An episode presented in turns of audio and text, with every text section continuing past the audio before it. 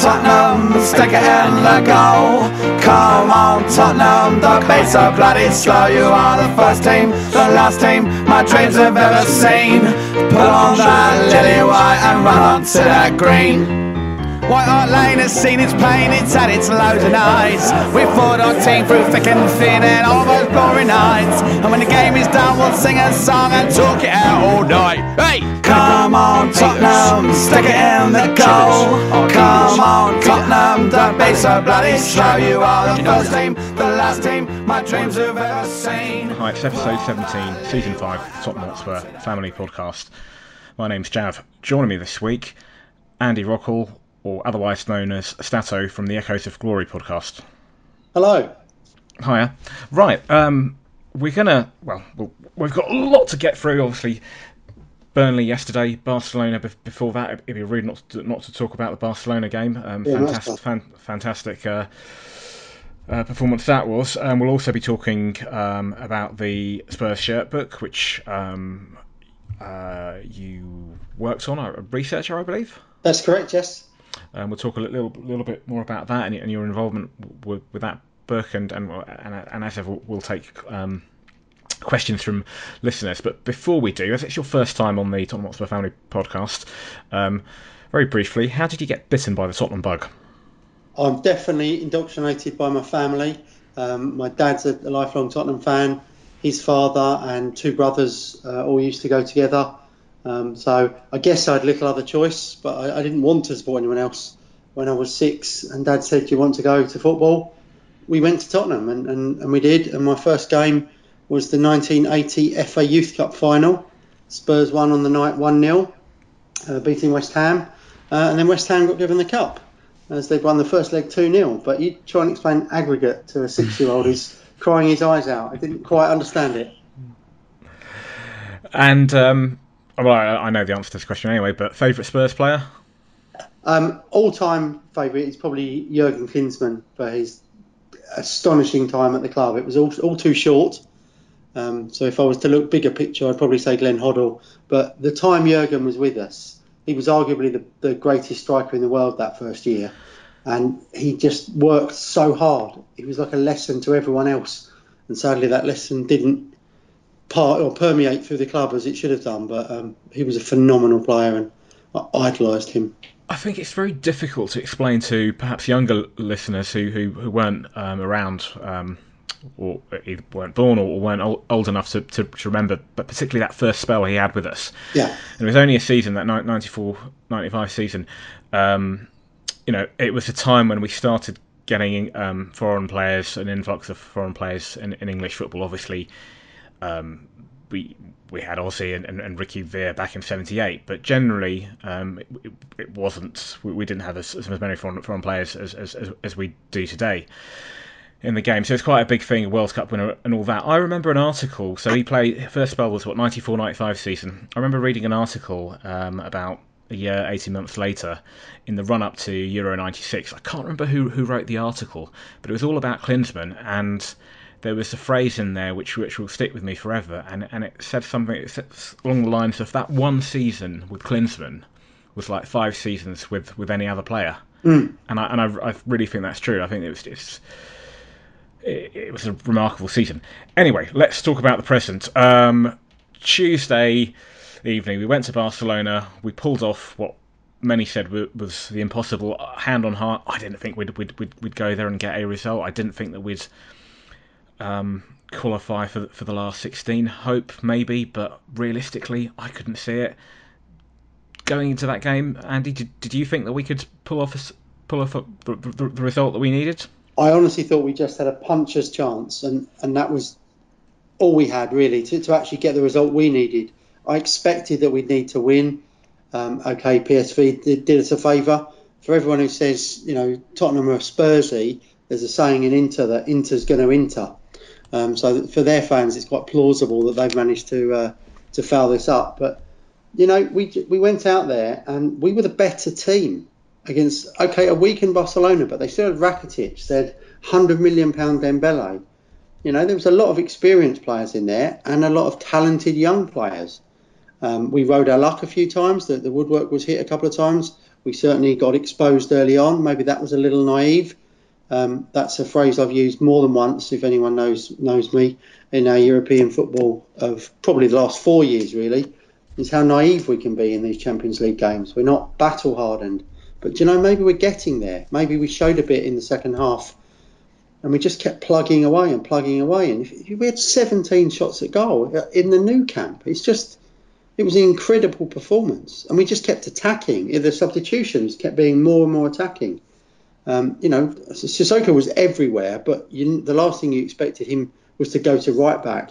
But we had to just to get more forward players on, and you know, Walker Peters had, had probably run his course and, and, and, run his legs out. But it was just a phenomenal performance. Now, now, critics might say that it was a weakened Barcelona team. Messi was only on the bench, etc., etc. To which I would counter that um, it was still a very good Barcelona team. Messi still came off the the, the bench um, uh, later in the second in, in, the second half, and the circumstances um, that we were faced with, needing to go there to get a re- result in your final game with all that pressure yeah. in the in the Nou Camp of all, of, of all places, and you know we had a fair share of our players out in, out injured as well. Very much. Um, so it, it was one of those. Uh, I hasten to use the phrase um, "glory, glory nights." It, it was. Where where do you think it stands in, in, in, in the pantheon of of, of Pochettino um, great uh, performances? Uh, I think it's definitely up there as one of the best. Honestly, I do.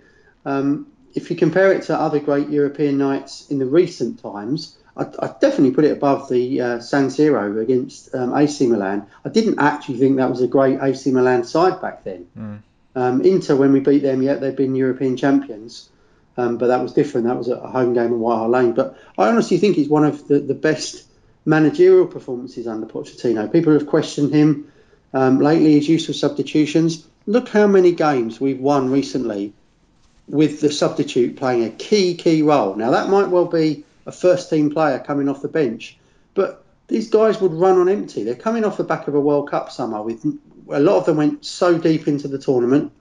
A lot of them have come back and suffered muscular injuries already this season. So the management of the squad, I think, has been first class from Pochettino, and, and that has has meant taking the likes of Eriksen or Dele um, in and out of games and replacing you know guys like Moura and Lamela, who definitely were starters early in the season not quite kept their levels up, they get to come in for games. And then if they can't perform at the level required, they can't start the weekend because they didn't do didn't deliver. Mm. So, looking looking ahead, so the, the, the draw for the last sixteen is is tomorrow. Is there any particular team that you fancy? Within reason, uh, you know, I think everyone would want to avoid Tottenham to an extent.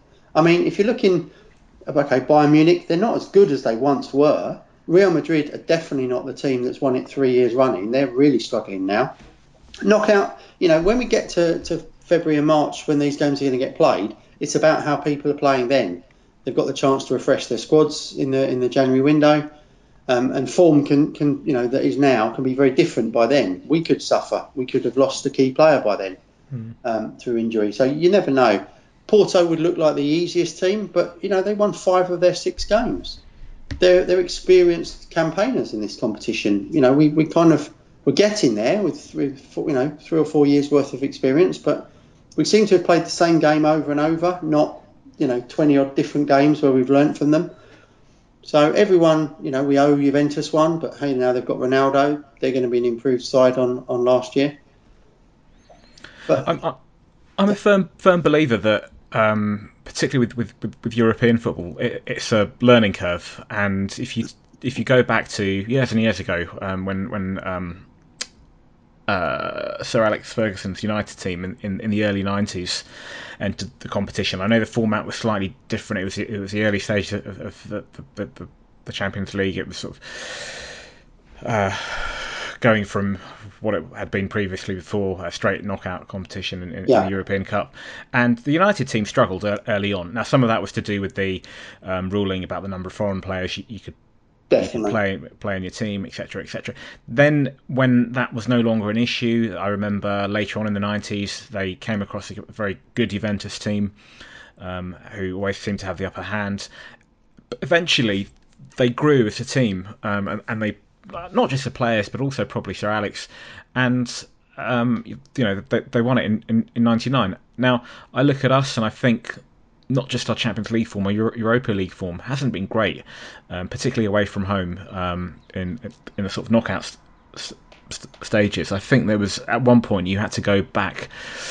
That that famous win in the San Siro that you mentioned against Milan, um, which was what 2011, to and it, it had been a while since we got a victory um, in in the in the knockout Yeah. st- stages away from home. But I look at us now. First season in the Champions League, we weren't all, all that. Um, last season, we were fantastic in the in the, in the group stages, um, but got got knocked out um, to Juve. This season, um, it's it's slightly different. We've we've qualified, which is the main thing. We haven't won the group. We've had to be a bit dogged and, and um, determined and, and do it on the back of what wasn't a great start, albeit I think I think we were superb in the, in the first match um, against Inter.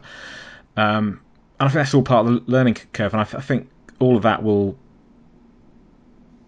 allow us to be better placed come the last 16 to hopefully go a little bit further or a little bit further still. But as you said earlier, a lot of that's going to come down to players, what what form we're in at that point in time, or, or the opposition that that we, that we face, um, injuries, etc.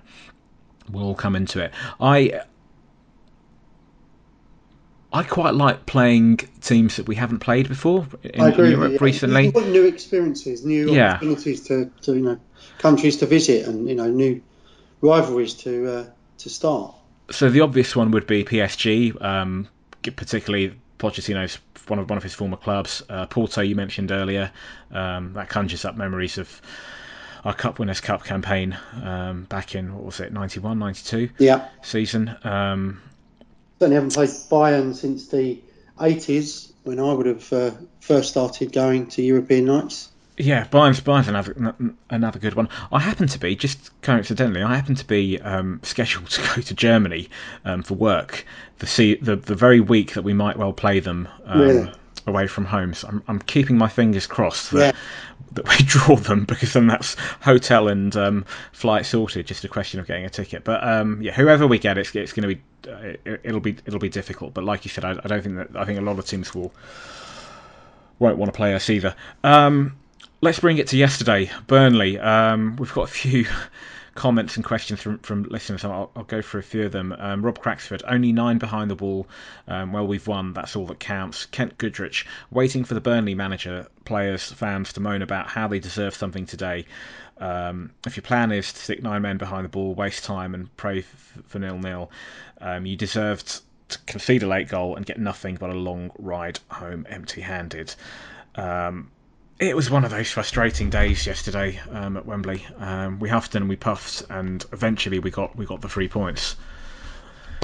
Um, at one point, I felt this was it. This was going to be the the, the, the game the way we would um, finally um, get a draw because Yes. was it, is it 21, 21 matches if you include the ta tail end of last season Yeah, that we've yeah. either won or or lost, but but no draws, um, and it felt like that. And uh, we left it late, but but we got the result.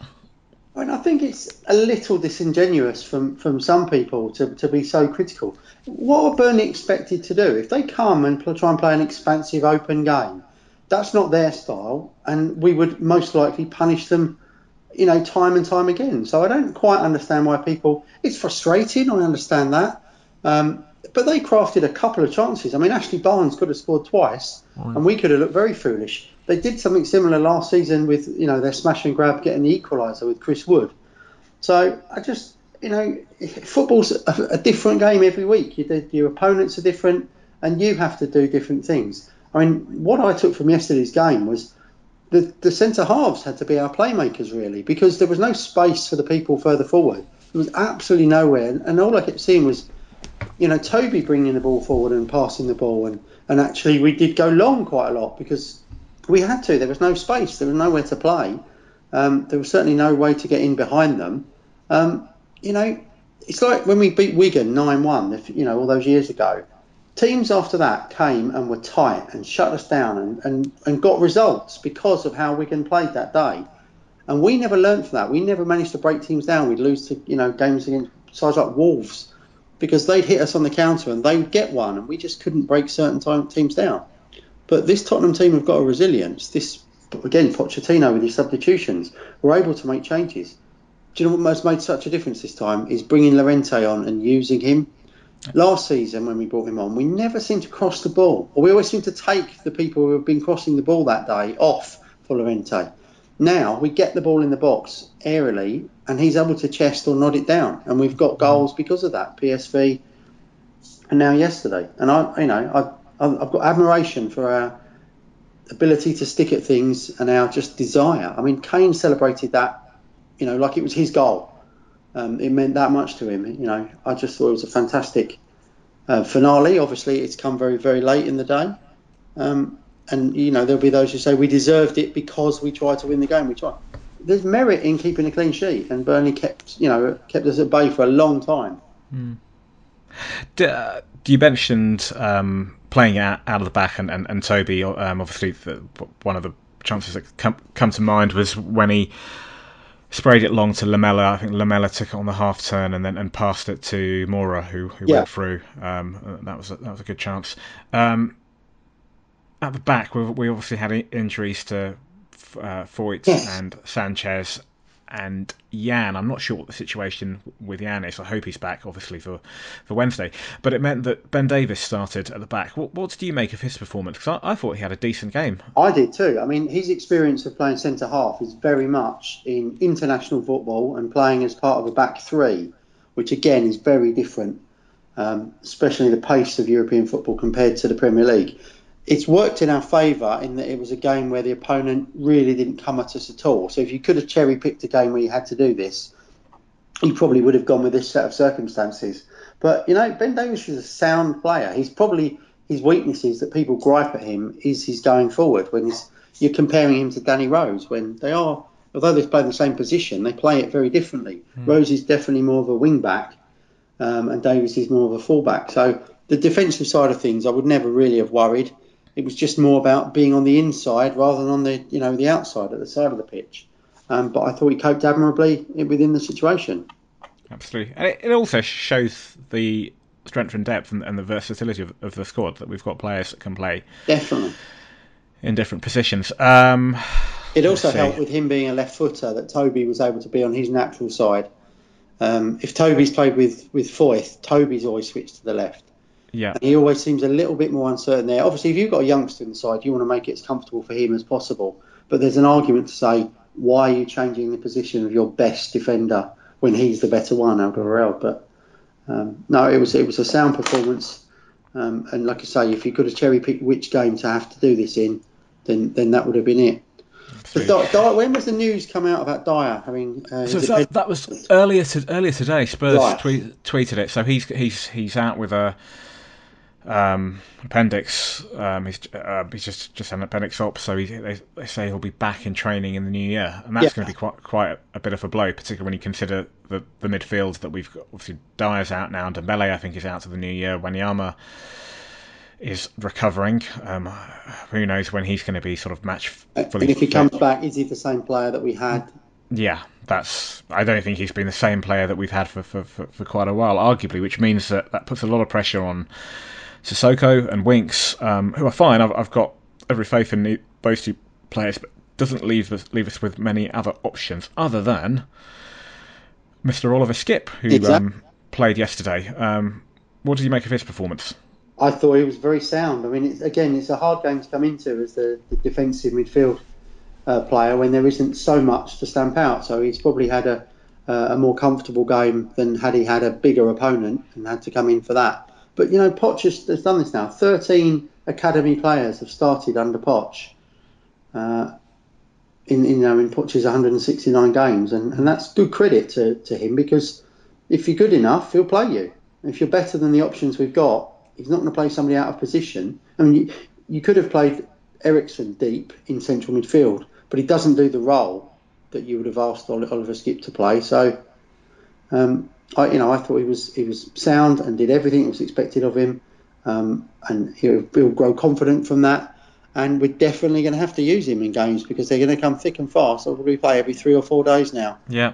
Um, until well, well into January. It's not just uh, you know until the end of the year. Then you've got Cardiff New Year's Day and the FA Cup, and then you know it just keeps on coming. It's thick and fast. So I think that uh, um, he he definitely grew um, as, as, as the game went um, went, went on. I think there was, there was possibly a, a, slight mistake he might have made fairly early on, where I think he lost the ball. But certainly second half, I felt that he was more assertive, and he wasn't just sort of doing the simple things and, and which are important, picking up the ball. In, in, sorry, go on. There's always content. You know, it depends on the context of the mistake. On on Tuesday, Kyle Walker Peters makes a slight mistake, and because Dembele's so so quick, he's made and able to you know to, to get through and score the goal. Then you know we, we say oh Walker Peters has made a blooper there. Mm. Lloris made a horrific error, probably the worst goalkeeping error in modern times in the World Cup final, but nobody remembers it because they they, they were four one up and they won the game. Whereas you know two weeks before, three weeks before, Karius makes the mistake that costs Liverpool the Champions League, and his career is as good as finished for it. So it's all about context for me. Um, no, I agree totally. Yeah, and and uh, as you say, if, if, if some of those mistakes prove to be cost costly, it, it magnifies the problem yeah. um, or the mistake even more. Um, right, we've got a few more um, around Burnley. I'll just quickly go. Uh, sorry, around Burnley, should I say? Their um, their anti-football, if you if you want to call it that. Um, uh, style. Um, Dominic Sibley, his Twitter handle is at DomSib. Is it more enjoyable to get a last minute winner against a negative time wasting team or to win a game like today's 3 0? Um, Lee Marston, his Twitter handle is at Lee Marston81. Is anything better than scoring a late goal against an anti football team who waste time from the first minute? And then John Steggles um, says Burnley got their just desserts as an anti footballing side. Um, as I recall, time wasting from the off, horrible. Do the panel hope Burnley get relegated? So I, am before I bring bring in just just my thoughts on that. I'm I'm I'm inclined to agree with what you said earlier. That what else are they supposed to do if they if they come against a top team? Um, are they expected expected to be to go out and be completely gun gun ho and then um, allow themselves to be ex- ex- exposed? Um, they're gonna shut up shop and, and, and make it difficult and, and try to grind out a result. Having said that, I think as a fan, when you're sitting there watching it and you're watching all the time wasting ant- antics, it's very frustrating. I agree 100%, but you know, the referee will allow them a certain amount, and, and we can do stuff to prevent them. We can go and get the ball back for them, or we can highlight it to the referee. I'm not saying going moaning and whinging, but you know, they'll they'll stretch it as far as they can, and again, sometimes we're not too wise to this. Um, you know, you can do a lot in in yourself to prevent this, and you know we don't seem to do that. We don't, you know, seem to make a fuss about it. And, and referees, I, I, find it very frustrating. I'm a referee myself, and I'm always on it. But then I'm a referee at parks level, where I can communicate to people, shouting at them from the halfway line to the goal, you know, to the goalkeeper. In the Premier League, you can't be heard from that distance, so it's it's harder to get your message over. But um, you know, a team will stretch it as far as they can. As for them getting relegated, the three worst teams should be relegated, and you know that's what the league table's there for. Um, as for yes, it is more satisfying to score a last-minute winner like that, um, but it's very easy to say that in hindsight. You know, you'd much rather be three 0 up with you know as the, the board goes up with four minutes to go, rather than being there nil nil biting your nails. Great. Um, and is, is, there more satisfaction in, in, in getting that late goal against a team that, that makes it difficult as opposed to, I don't know, beating them 3 0 or 4 0? I, well, I think there is definitely because it, they are not allowed the opportunity then to come back because of kind of what they've done, or they've you know they've, they've got to try and change the game in the last minute and make a substitution and and you know and try and catch you out. But yes, of course, it's it's the best time to score your winning goal in the last minute. But obviously, everyone would rather be have the game won and in the bag. But mm. it, again, you, you're talking in hindsight, and of course, we've got the three points, and that's all that matters.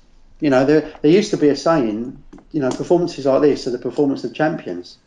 You know, that's probably an old school thing where you didn't have teams like Man City who could score 100 points and where every player's on nigh on £200,000 a week and costs 50 million. But the landscape has changed slightly. But, you know, that's that's a result Tottenham wouldn't have got very definitely in the past. And it's an improvement on last season where we only drew at home to Burnley at Wembley. Absolutely. Um, we had a, another comment from Kent Goodrich. He says a year ago we don't win that match, which shows the progression we've made. We, have learned to win ugly, which is huge. Um, question from David Fornell. His Twitter handle is at Fornell. How well has Mr. Pochettino managed the squad in the last four games? I think magnificently. He's got a great grasp on it. I mean, a lot of the injuries are kind of just forcing his hand, especially with the back four. Um, you know, he's just picking who's available.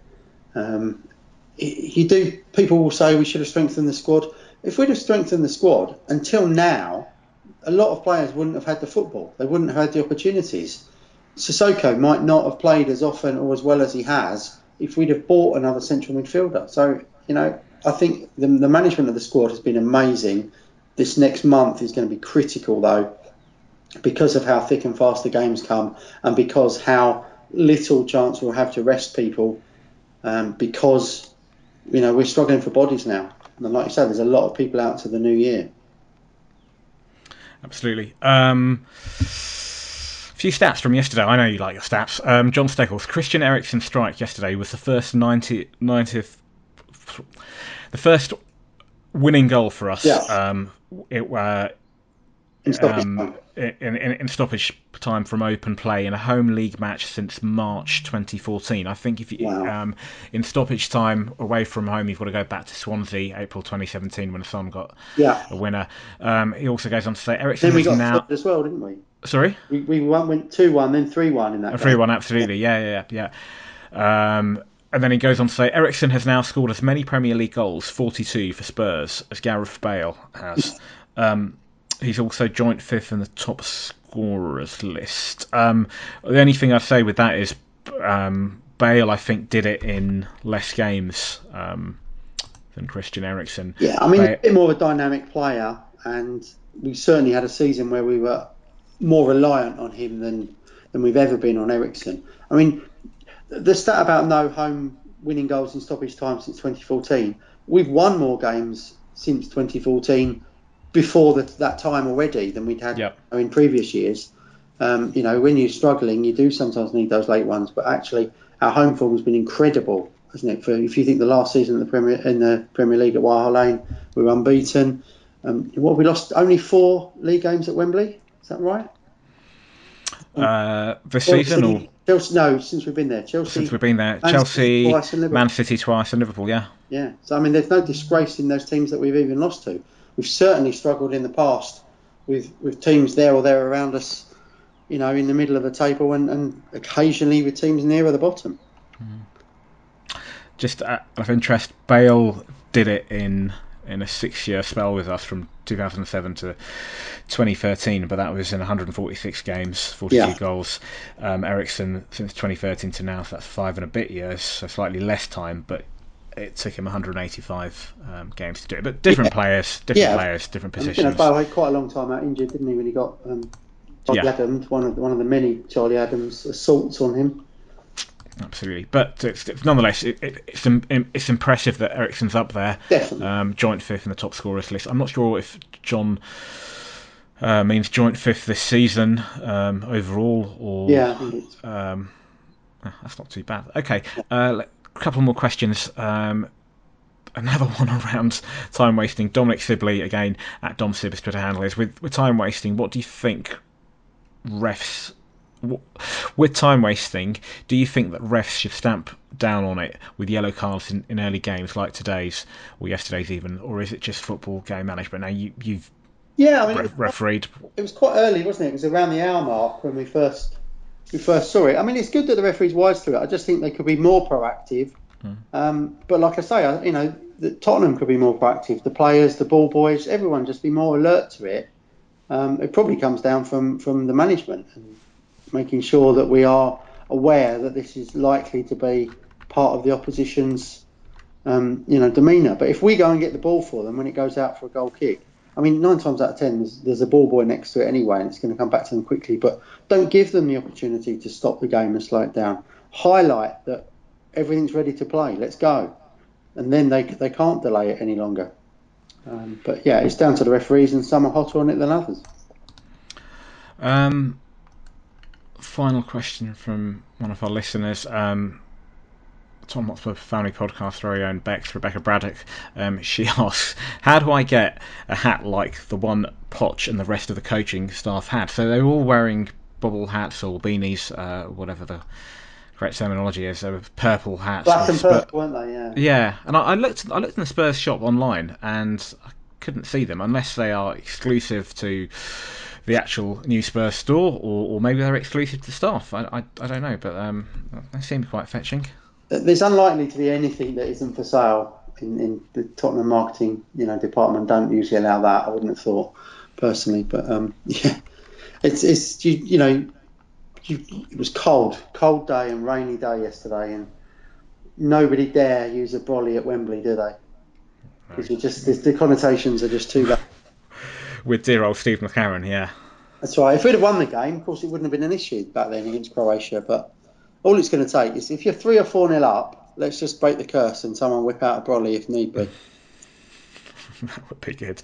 Um, right. Um, I should should say because of Christmas and, and all that, there won't be a podcast next week. The, the next one will be in a, in a fortnight. So there are quite a few games from now to um, the next pod in two weeks' time. So we've got Woolwich up next in the cup, and then um, a series of away games: Everton away next Sunday, and then Bournemouth and Wolves at home. Um, how do you see these games? Can we win all of them? Do you think we will? I'll be more confident about the league games. Um, I don't know why. I've just got this sense of doom about Wednesday. I just I fancy that it might be a struggle again. Um, we, we, can't. Well, we haven't got that many people to rotate actually, so we, mm. we may not see um, so many people. I'd like to see us put the first team out, get a game won. I'm not saying we're going to you know go to Arsenal and be three 0 up and be able to take players off and rest them, but if, if you've got to play a weakened team, let's let's get the job done first and then tell players that right, you know, you'll get off after 70 minutes if we're comfortable, and let's manage it from there. But you know, I don't think we have the strength in certain positions at the moment to yeah. be able to do that. I think much will depend on Jan whether he is. I don't. I, I, don't. I don't know why he didn't play yesterday. Whether well, Sanchez back in training as well now, so he's closer than he, we thought he was going to be out until hmm. January. But um, yeah, you know, it, it is what it is. That they might not go full strength. I'm sure there'll be a, a blend of of youth and experience.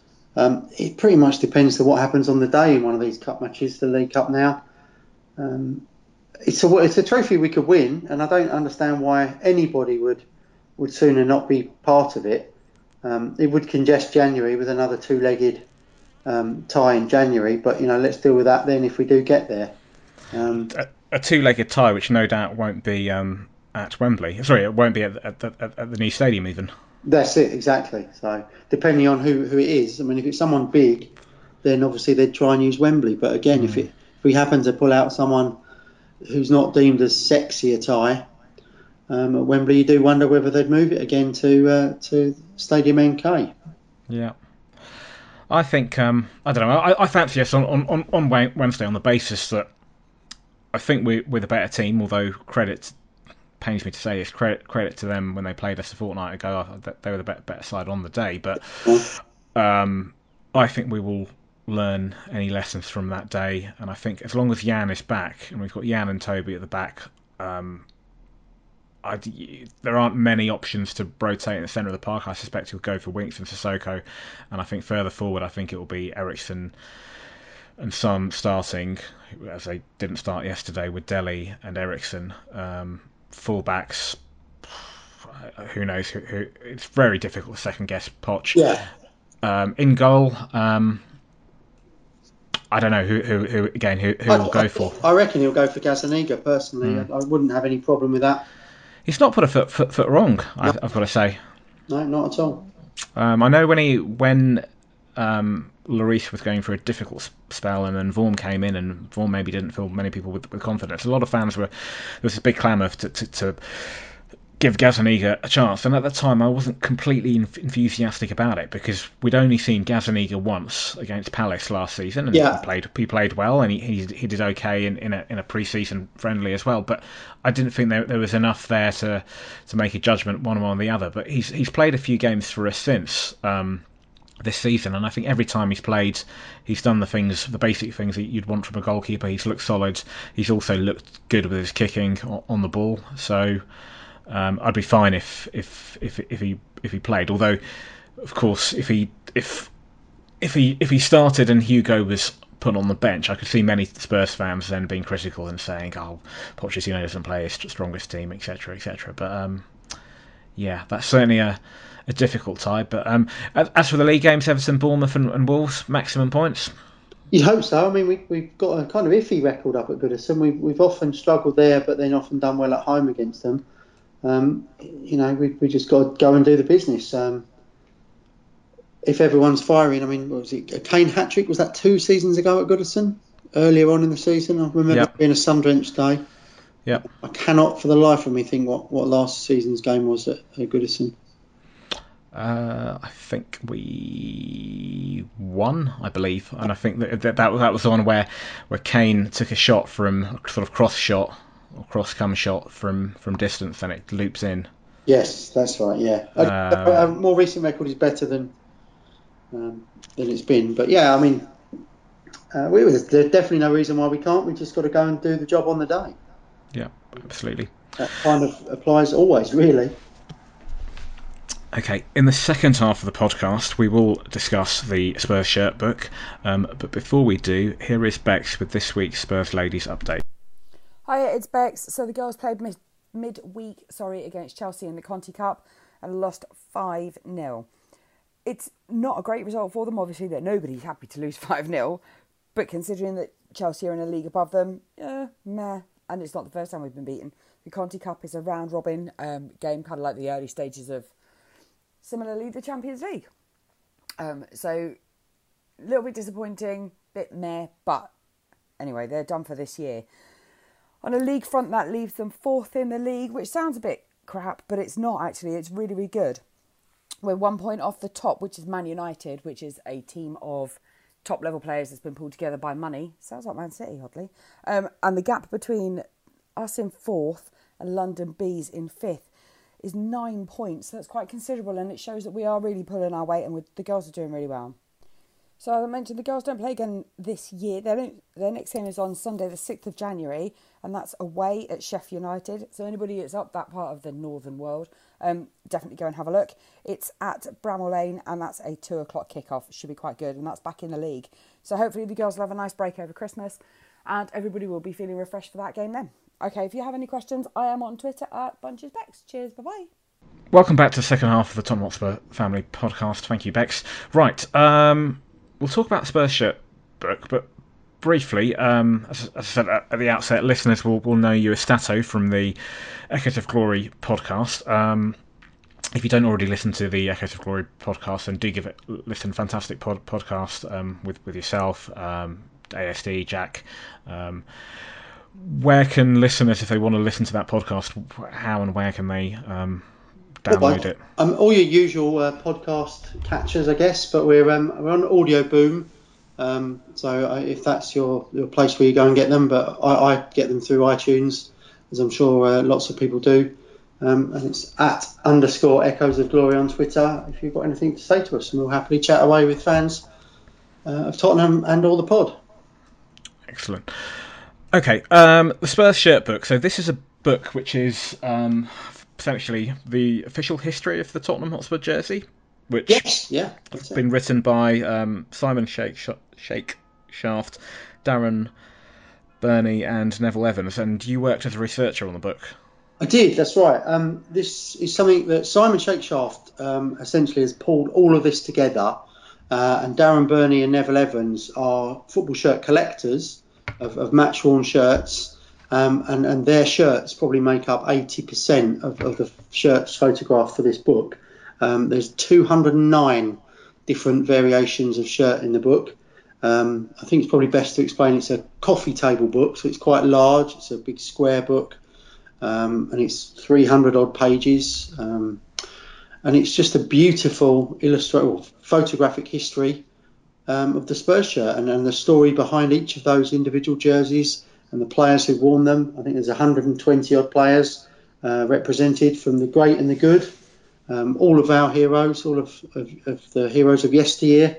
Um, and then for one shirt, that was the only example we could find. We've got uh, was it Massimo Luongo, uh, the chap who missed a penalty in his only appearance against Stoke in the League Cup tie in the know early 2010s, something like that. Um, but it's the only available um, one of that specific shirt, so it's made it into the book. Mm. Uh, even though that was his only one and only game, and I can understand why he didn't necessarily want to keep his shirt from that as a memory. But uh, and whose idea was it to, to, to come up with this? Because uh, as as a book, I mean, the thing that I really like about it, I've got a copy right here, um, which I purchased. Um, uh, a week before last, um, and it's a fantastic book. And and look, there are so many so many football books out there. There are so many Spurs books, but the thing I love about this one, it's not a typical I don't know history of, of Spurs or which which there are countless um, uh, books like that. It, it, it, it's quite u- it's it's unique. I mean, you get books about Stadium, uh, White Hart Lane, that that's fine, but this is just something that's a unique. Um, it's really well put together. It's um, it's just a, be- a beautiful design, but it's a unique concept. I think that that's the, the thing that that, that stands out for me with with the book. And there's actually been a few other clubs that have produced them, not necessarily to this high standard, um, but certainly there've been, there've been a few in the last couple of years. It's certainly um, kit history has certainly become a little niche market. Um, there are now pop-up shops coming around, and, and there are online places where you can go and buy your favourite nostalgic shirt from yesteryear. People are picking up old stock from warehouses, boxes that have been left, you know, dust covered for years and years, and all of a sudden they're finding classic, classic shirts, and, and people are selling them and people are buying them. More importantly, and, and and kit chat has become quite a thing. I mean, it's something that's always interested me. Um, there's been a few books in the past of illustrations of kit, so graphic designer types have, have done their interpretations of the shirts, but actually photographing the shirts is, is quite a newish thing. Um, Simon's done a, a, book of this nature before um, for for another club that aren't too far away from us that, that once came from South London. Um, he's not a Tottenham fan. He's also not a Woolwich fan. Um, but he is the kind of go-to man for questions about match-worn shirts. Um, so you've got players who are looking to to sort of you know sell their their collection of match-worn shirts as a sort of top up to their pensions um, they come to him for information about the shirts that they've got, and he's this encyclopedic knowledge of match-worn shirts. I mean, he could date a shirt just by the, the font on the number in the back of the shirt or something like that. Um, so he's helped lots of players because there's more credence when you when you try and sell a shirt rather than say, oh, it was a 1970s England shirt. If you can say it was a 1972 game where England beat you know Spain or Brazil or whomever, um, and, and he can be that specific as the provenance of the shirt gives it gives it its value. And, and the shirts in this book, um, are, some of them are very very valuable. I mean, we've got every home shirt from 1960 onwards, and every away shirt from 71 onwards, um, with all the chain shirts, all the third shirts. That's quite a it seems to be a new phenomenon to us, but actually in the 60-61 season, Spurs wore yellow in one fixture. Um, and in the 1977, we wore all royal blue, very much not a Spurs colour, um, away at Elland Road, and that's the only one missing in that timeline of, of away shirts from 71 onwards. Um, and it was only worn once by the first team uh, and once by the youth team. So unfortunately, none of those have survived. Um, but, but a lot of these shirts are pride of place in people's collections. Um, briefly to go off on a slight tangent, tangent Arsenal have scored. So sorry, oh. uh, Southampton, Southampton have scored even. Um, three two.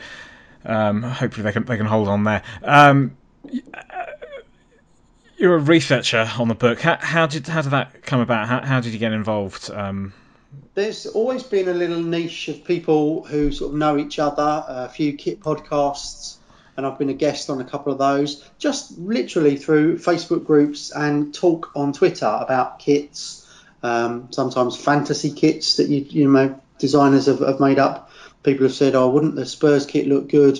But using a different you know kit manufacturer we've never had. You know, let's say uh, I'm trying to think of an example, maybe Adidas in the, the early 80s. You know, much before we had them. So you know, somebody would have designed them, and, and you know, I just always commented, or if people had questions about kits, um, I'd quite often know stuff because I've kind of been obsessed with this since I was a kid. Um, all of my homework books would have probably had you know drawings of kit designs in the back somewhere. Um, sadly, not art and design. It would have always been the wrong subject, and I probably got told off for it. But um, you know, I always wanted felt tip pens or coloured pencils to, to, to draw kits. So it's kind of been an obsession, and people I'm at school with have found out that I did this. Were like, oh my god, you were born to do that. But I rather suspect there are lots of people who would have loved to have been part of it and probably have an equal claim to me. But uh, I was lucky enough to get noticed by by Mr. Shakeshaft, Shaky as he's better known, um, on Facebook and Twitter. And how how long?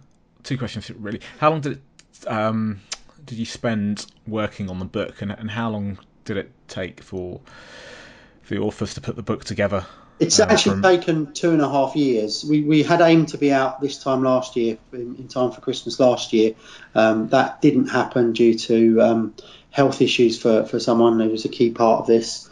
Um, but as he very, they positively say, it's a better book for the delay. We've managed to fill a couple of the gaps that we had of shirts that have subsequently been found.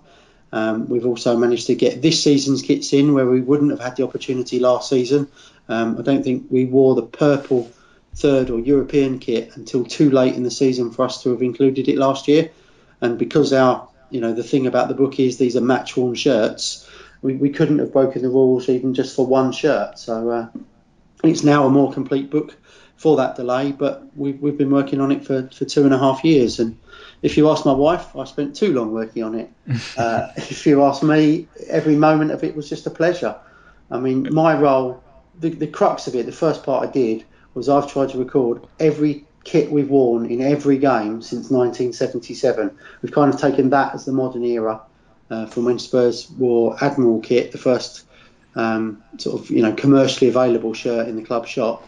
Um, one of the other researchers um, has kind of covered everything before, so you could say I got lucky um, only having to do the last 40 odd years, and an era where photography's been that much more available, colour's been more more available, and then the godsend has been the internet. Um, mm. So you know, I've just spent hours reading books, programs, and watching anything that anyone's uploaded on YouTube. So it was hardly a chore. It was just an absolute dream to be I was, part of. I was going to say, it must have been an absolute joy working on the book. Um, are there any any new things that you've learned about Spurs from researching? Any interesting stories or facts behind the shirts that you can reveal? I know there are probably countless ones. And, yeah, I mean, just and, little things like the perception. Spurs and QPR both changed to their away kits in '82, and the the, the rule used to be that if there was a clash, both teams would change, but that had this long. Is the 82 Cup final. That's right. Um, yep. But this had long changed, and in fact, QPR won the toss, um, so Tottenham had to change. But then QPR chose to wear their away kit because they'd won in the semi-final in it. Um, so Spurs, you know, wore yellow for that reason, and QPR chose to wear red. And in fact, it happened for a few cup finals before that. Um, but little, little, things like that. Um, Spurs have worn a third kit in 1960. That wasn't something that we thought, uh, or I certainly didn't know before now. Is there a favourite? I mean, home shirt or away shirt that you've that that that, that well, I suppose what is your favourite home and and and, and away shirt? It might be that through researching this book that there's one that you perhaps weren't aware of that that's suddenly become your favourite. Is there one that stands out for you? I think it's always been my favourite, and it would actually be the the first Holsten shirt. So with the central crest, um, Le Coq Sportif badge on each sleeve, and the shadow stripe, and the the Holsten word in bold. Um, there are lots of people who say that sponsorship spoils football shirts.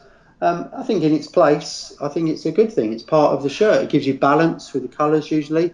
Um, obviously, there are lots of people who are anti um, Tottenham having a red sponsor now, and I, I, do understand that. But you know, we live in a world where if someone's willing to pay us twice as much as another company, and their corporate logo's red, then unfortunately we know we're going to take that.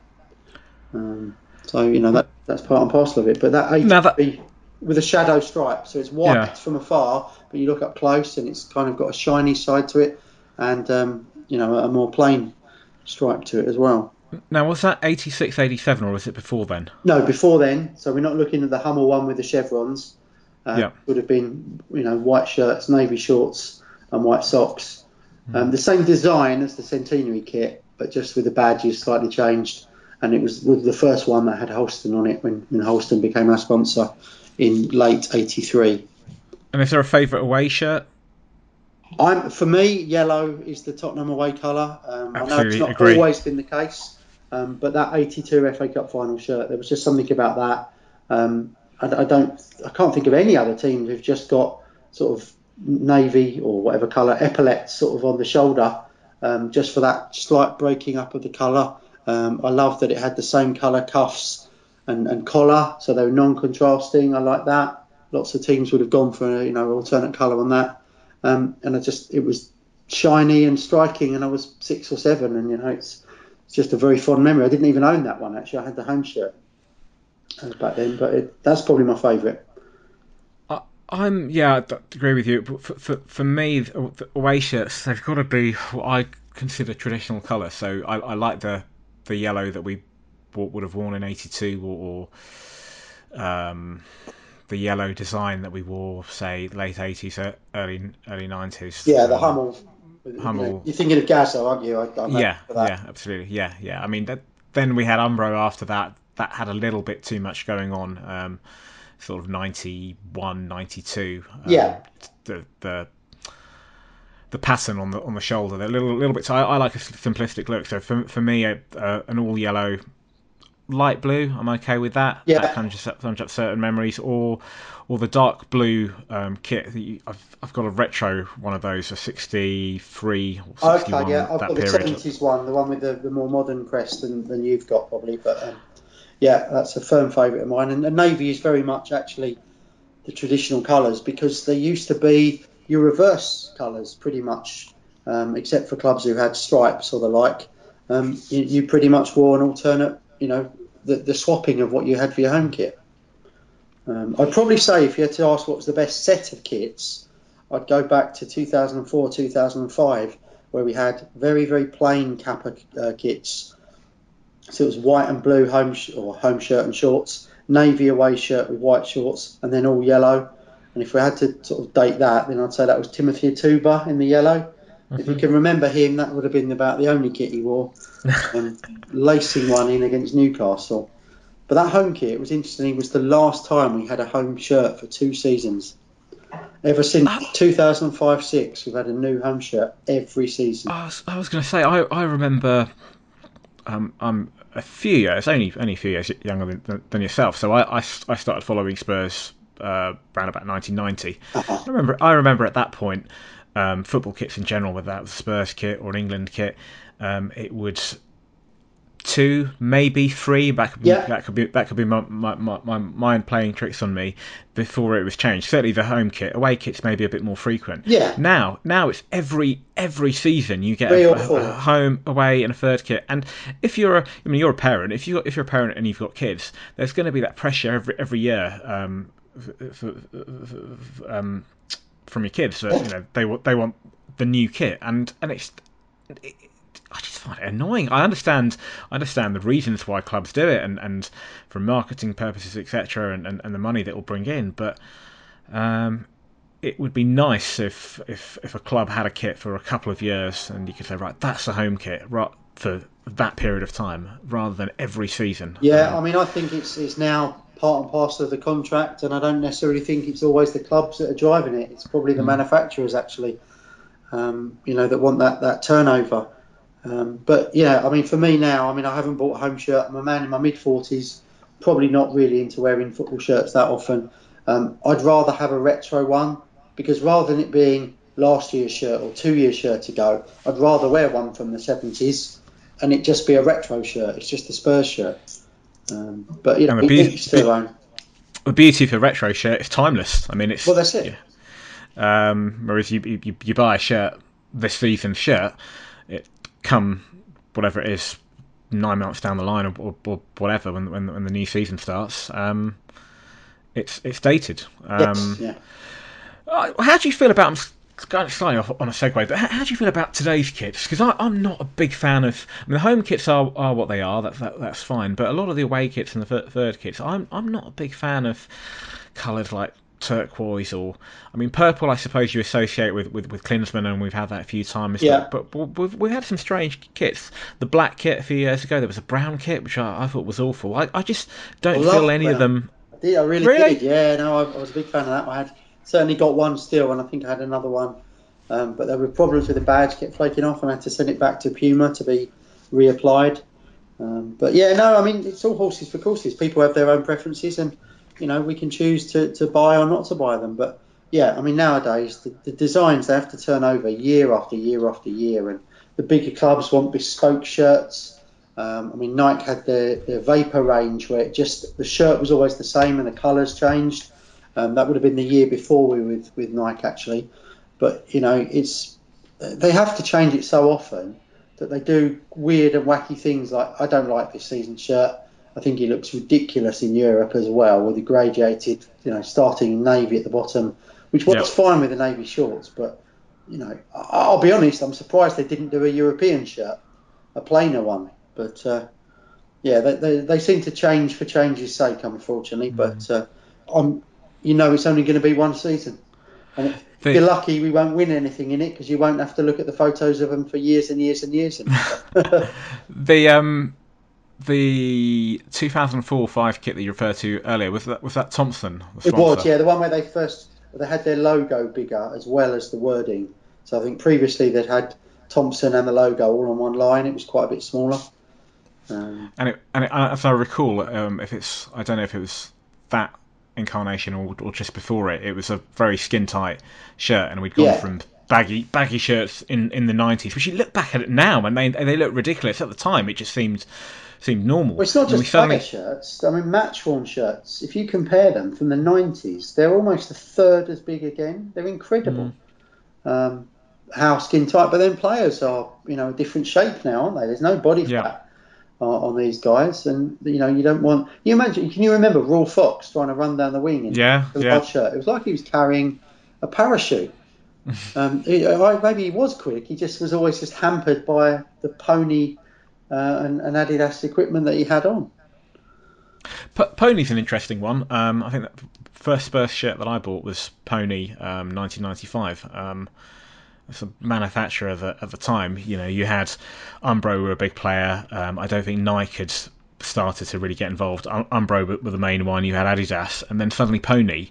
And I remember at the time purchasing a, a Pony kit, and uh, at school, a lot of um, a lot of friends who supported other teams who were, were, were sort of quite getting quite quite a bit of stick from them because it was like, who are they? Um, but it's, it's, an often forgot, forgotten about manufacturer. But we've pretty much had, I mean, we've had uh, um, Hummel, as you said, uh, um, Umbro, Adidas, Nike now, um, Pony, pretty much every single manufacturer. Yeah, we've had all the big ones. There were, there were very few that, um, that you'd say we missed out on. I mean, we had Umbro in the 60s and before people actually saw the, the, manufacturer's logo on the shirt. Obviously, we were one of the first teams to go to Admiral, um, but unfortunately, their, their boom or they burst quite quickly, and we had to go to Le Coq Sportif. And I think they changed the market in, in shirts in, in the Football League in 1980, um, going to a very much a shinier sort of polyester kit rather than the old style cloth shirts that look very dated very quickly. Um, but Spurs have always been quite groundbreaking in their shirts. Um, and they're shorts if you go back to the 91 Cup final where Spurs changed actually for the final into a new kit with a new manufacturer. Um, we'd worn Hummel all season, but that contract had expired. Um, and then Spurs went to Umbro and, and, we showcased these new baggy style of shorts that became, well, everyone still wears now. Mm. The, the, the the reds that you mentioned earlier, um, our sponsor at the moment, um, and uh, obviously we had Thomson a few, few years ago, and, and, and, I know that's always a cause of much outrage for some of our fans who refuse to buy a home kit on, on that basis. But um, if fans don't already know, and certainly will, would will, will become aware of, aware of this if they purchase and, and, and read the book. Um, many, many, many years ago, and I appreciate it's not um, uh, uh, era that you researched for the book, but no doubt you're fully aware. Yeah. Um, we, we, we wore red for five years. For five mm. years. I mean, that's quite a big, big change. Um, we were known as the Tottenham Reds back then, you know, locally and in, in the press. So it's not like you can afford to be snotty and say, "Oh, we, you know, we've never worn this." We have. It's it was also a change colour quite often mm. um, because necessity meant you just had to have utterly different colours that, that no one else had. But that's why Tottenham wore white. When Tottenham first had to register colours in the Southern League, um, no other team wore white. So so Spurs chose white because that was the common sense thing to do was to pick a kit. It's often been said that we followed the colours of Preston North End, who did you know were the Invincibles that time. They were the greatest team in the land, and we did follow suit with the same colours. But but actually, it was necessity more than anything um, that the the club chose to register white as, as their colours. The um, what was I going to say? Um, the all white that we that, that we wear um, now. Often you associate that with with with, with European nights. Yeah. Um, uh, certainly, I think post. I don't exactly know the exact date, whether it was '63 or, or before that, but I think it uh, certainly under Bill, Bill Nick, we we we wear, and to this day we wear all, all white. And as you said, with the current current kits this season's offering. It doesn't look great with the, with the blue bit at, no. at the bottom when, you when you go with the white shorts. Um, there have been a few occasions, notably um, 86, 87, uh, more recently. I think the Santini. Under Armour. Oh, the, yeah, the, done it under that we, time as well, yeah. We did it under Santini, and then more recently, the the, the uh, 2012 2013 season with, with Bale, we, we wear an all, wore an all all white kit. I'm do you know what? I'm not a big fan of the all white kit. I don't mind it. I don't mind it in Europe. I think I that's fine. Yeah. But I think that when you're playing the majority of your games, domestic games, um, for me, it's got to be white, blue, and then either white or blue socks. Yeah. And um, that's that's that's varied over different different seasons. Um, uh, but I'm, I'm not a big fan of the whole all white kit unless it's European games. Um, the book. Um, where is it? If, if I, well, I've already purchased a copy, but it, but if, if listeners wanted to purchase a copy, where can they get it from? Um, how much does it cost? It's etc. Exclusively available through Tottenham, so you can only get it at the club shop or outlet. So there's a branch in Stevenage, in Harlow, in Chelmsford. So it's available in all the club shops and at the club website. Um, I'm afraid if you try and get down to your local Waterstones or, or all good booksellers, um, they're not available there. It's only exclusively available through the club which is nice in itself. I mean, um, the the previous book that Shaky did uh, with the other lot, their, their, club didn't want to know. They didn't really understand it. Um, but but when Tottenham saw their their version of the book, they said we want one of this, and now they've seen it. They are incredibly pleased with it. They are so happy, um, and and it's an official licensed, um, you know, Tottenham memorabilia now. Hmm. And and as you said, other other clubs have have um, have got similar offerings, but as far as I know, from a Spurs perspective, it, it's it's unique. And uh, there was a, a, pamphlet done a few years ago with about twenty shirts in um, that I'm afraid was riddled with errors, um, and uh, yeah, it was uh, incomparable to this. Uh, work of art. I mean, the photography for, for these shirts is just incredible. You, have you've, you've got a copy of it yourself. If you, you, you can feel yeah. almost feel like you can touch the shirt. Mm. Um, you know, it's, it's, sort of every other page is a photograph of the shirt, and you're looking at full page photographs for all the home shirts, and then only when it starts to become crazy with the you know three kits a season, um, do they start getting a bit smaller, and, and, the away shirts and the text is all on the same page. But um, no, I think it's a beautiful thing. I'm slightly jealous. Um, but you know, I managed to, to be lucky enough to be given a copy of it, um, which has saved me thirty pounds because I definitely would have bought one. I'd have probably bought two, one to keep pristine forever and never even touch, and one to, to look at on a daily basis. But it's been a privilege to be part of it, and, and I was lucky enough to be at the photo shoots. So I've handled almost all of these shirts and sniffed them, and you know, just felt the, the awesomeness of them and the and what had happened in them, the history and the players, and it was just an incredible thing to be part of. It, it, for me, like it's certainly a, a, a beautiful thing, and then, but it's also a must-have for any Spurs fans. And uh, and at thirty pounds, I think it's thirty pounds well, well spent. So, Christmas Christmas around the corner. If you're stuck for ideas um, for loved ones um, who happen to be Spurs fans, or, or, maybe they're not Spurs fans, but maybe they're Arsenal fans, and you want to wind the hell, hell up, wind them up. No, um, if, if, they're, if, they're Spurs fans, um, educate them. Yeah, if if if you've got um, friends, family, siblings um, who are um, Spurs fans, then but this would make the perfect Christmas present. Or, or treat yourself. I mean, I, I, went down to the Spurs shop um, uh, week before last, and um, it was great. A going down there um, to to see the the huge new shop, but um, yeah, there was loads of copies of of this, and uh, it's a really good read. Um, Arsenal, by the way, Southampton has finished three two. Hey, um, mind the gap. Which, which leaves us five, still leaves us five points clear of, of, of Arsenal. Um, unfortunately, Chelsea beat Brighton 2 1, so they're just two points behind us. Um, finally, um, this is a question, it's a reoccurring question on the podcast that, uh, that we ask all new guests this, this season. Um, it's from I know Alan Gilsine or, or Gilly. Um, his Twitter handle is as I know Alan Gilsine, and he asks. So the question is for you. Andy, which Spurs player would you like to travel to and sit with at, at an away game? I, th- I, thought long and hard about this, and in honour of, of Shaky and my good friend ASD, two proud Welshmen, I think I would probably choose Cliff Jones as an all-time player. Um, he was my dad's favourite player, and I just love to listen to his stories of the double era um, and just try and learn some, as much as I can about Bill Nicholson and the time. But if you still see him and hear him talk about Tottenham, the enthusiasm he has for the modern uh, Tottenham and the, the modern ways, he's not one of these older players who come across bitter at all. And you know, I was better in our day. Um, but if I was to choose a, a, player of the modern time, I think I'd probably, I think I'd get on with Ben Davies. I don't know why. I just think he's a sound guy, um, not flashy at all. Uh, I'm sure I might be the first person who's definitely answered him. I think uh, you are, yeah. But yeah, I think he's just a, a nice bloke, thoroughly good player, uh, much underrated and often maligned, and I don't think there's any real justification for it. I think he's he's very hardworking, and I think that's um, Pochettino likes that in a player. And whilst it's true this season perhaps he hasn't hit hit, hit the standards of last season, where in fact going forward, um, I think he created more chances than any other defender in the league last yeah. season.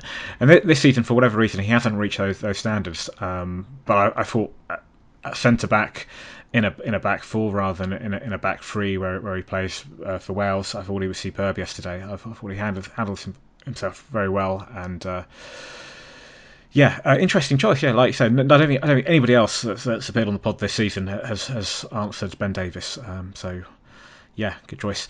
Right, um, the next podcast um, we should be recording um, won't be next weekend because uh, Christmas is sort of fairly close and the timing isn't great. Um, so the next podcast will be two weeks today. Uh, my guest on that occasion, hope I hope to have David Fornell and Jess Nichol. All that's left for me to say is thank you, Andy. Thank you, Jav. It's been a privilege. Thank you very much. And thank you to everybody who's appeared on the podcast um, this season. Um, this season, we've, we've, still got the rest of the season yeah. to, to, to, uh, left. Sorry, premature of me. And we've still got a little, little bit of one more pod in, in, in 2018. But sorry, all that's left for me to say is um, thank you to everybody who's been on, on, the pod thus far, and a Merry Christmas to them and to all our listeners.